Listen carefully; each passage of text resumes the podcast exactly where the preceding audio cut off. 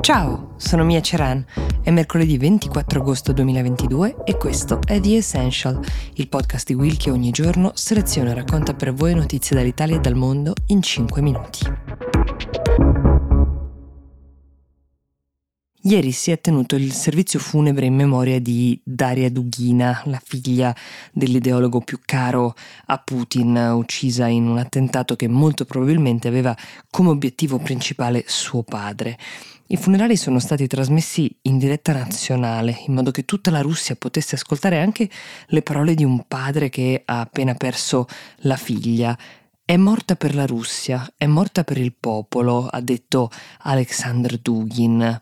L'FSB, cioè i servizi russi, hanno dichiarato di essere convinti che questa sia opera dell'Ucraina. Non hanno portato delle prove incontrovertibili, ma sicuramente hanno portato molto materiale video e una ricostruzione piuttosto articolata per avvalorare questa tesi che di fatto risolve un omicidio in meno di due giorni, un tempo che secondo molti però è piuttosto rapido per gli standard russi, considerando che spesso alcuni omicidi anche eccellenti violenti in questo paese rimangono insoluti per anni. È chiaro che questa morte, come abbiamo già detto l'altro giorno raccontandovelo, ha e avrà un peso negli equilibri di forza del conflitto che è in corso. Gli ucraini, ad esempio, oltre a respingere duramente queste accuse dichiarando noi non agiamo così, sottolineando il noi, rilanciano. La loro tesi è che questo omicidio potrebbe essere stato perpetrato dai russi stessi, proprio per essere usato come pretesto per una serie di attacchi e di rappresaglie durissime con obiettivi civili che potrebbero scatenarsi da qui a breve in Ucraina.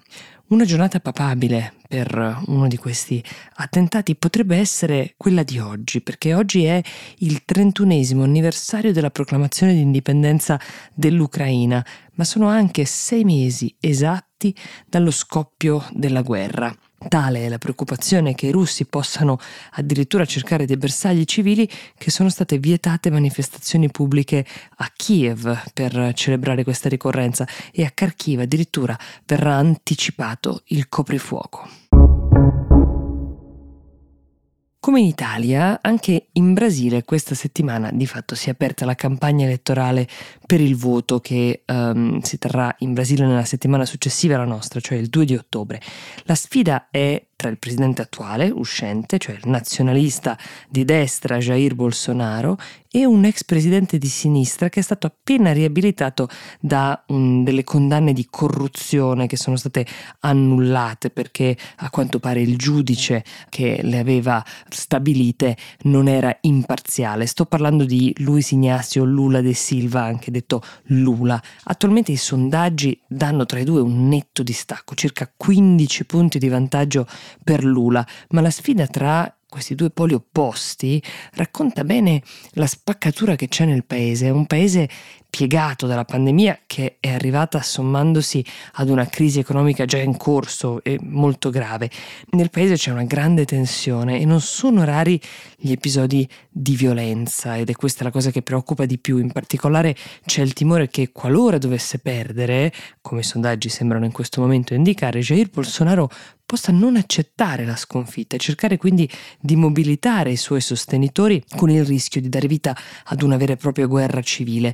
Non è un caso che entrambi i candidati principali in diverse occasioni pubbliche siano stati avvistati con giubbotto antiproiettili, questo quando gli eventi non vengono addirittura cancellati per dei dichiarati timori per la sicurezza dei candidati.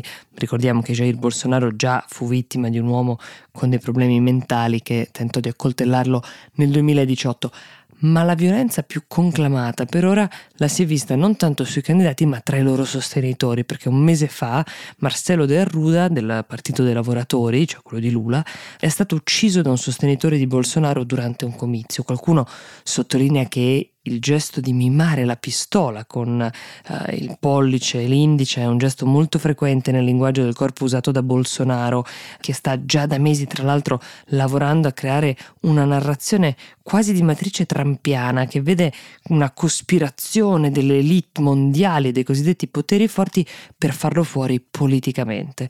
Una tesi che per ora purtroppo sta già riscontrando un largo numero di adesioni. La campagna elettorale, vi dicevo, è partita anche in Italia. Un ottimo modo per seguirla è ascoltare il podcast di Will Italic, in cui ogni giorno Alessandro Tommasi vi spiega quel che accade. Io vi do appuntamento a domani e vi auguro una buona giornata.